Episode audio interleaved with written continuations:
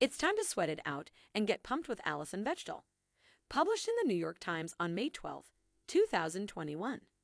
The Secret of Superhuman Strength by Alison Bechdel details her lifelong fitness journey. Bechdel is interested in addressing fitness in a manner that does not emphasize the aesthetic and also provides details for those who feel they're getting weaker as they age. The Secret of Superhuman Strength differs from Bechdel's previous works since the format is large and the usual drawings are replaced with paintings. The chapters are organized in such a way that they describe Bechdel's forays into every workout craze of the last four decades. Some trends include dumbbells, Bosu balls, spin classes, Pilates, barbells, yoga, treadmills, climbing, gyms, skiing, karate, cycling, and the 7-minute workout. The chapters are exciting because Bechdel supplements the exercise details with mini-biographies, hidden references, memoir elements, and highlights the craziness of pursuing the latest exercise trend.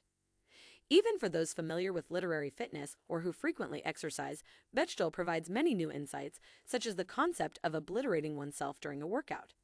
Furthermore, Bechdel alters your perspective on fitness by questioning specifics, such as visiting the same location every day for a year, such as going to the gym every day.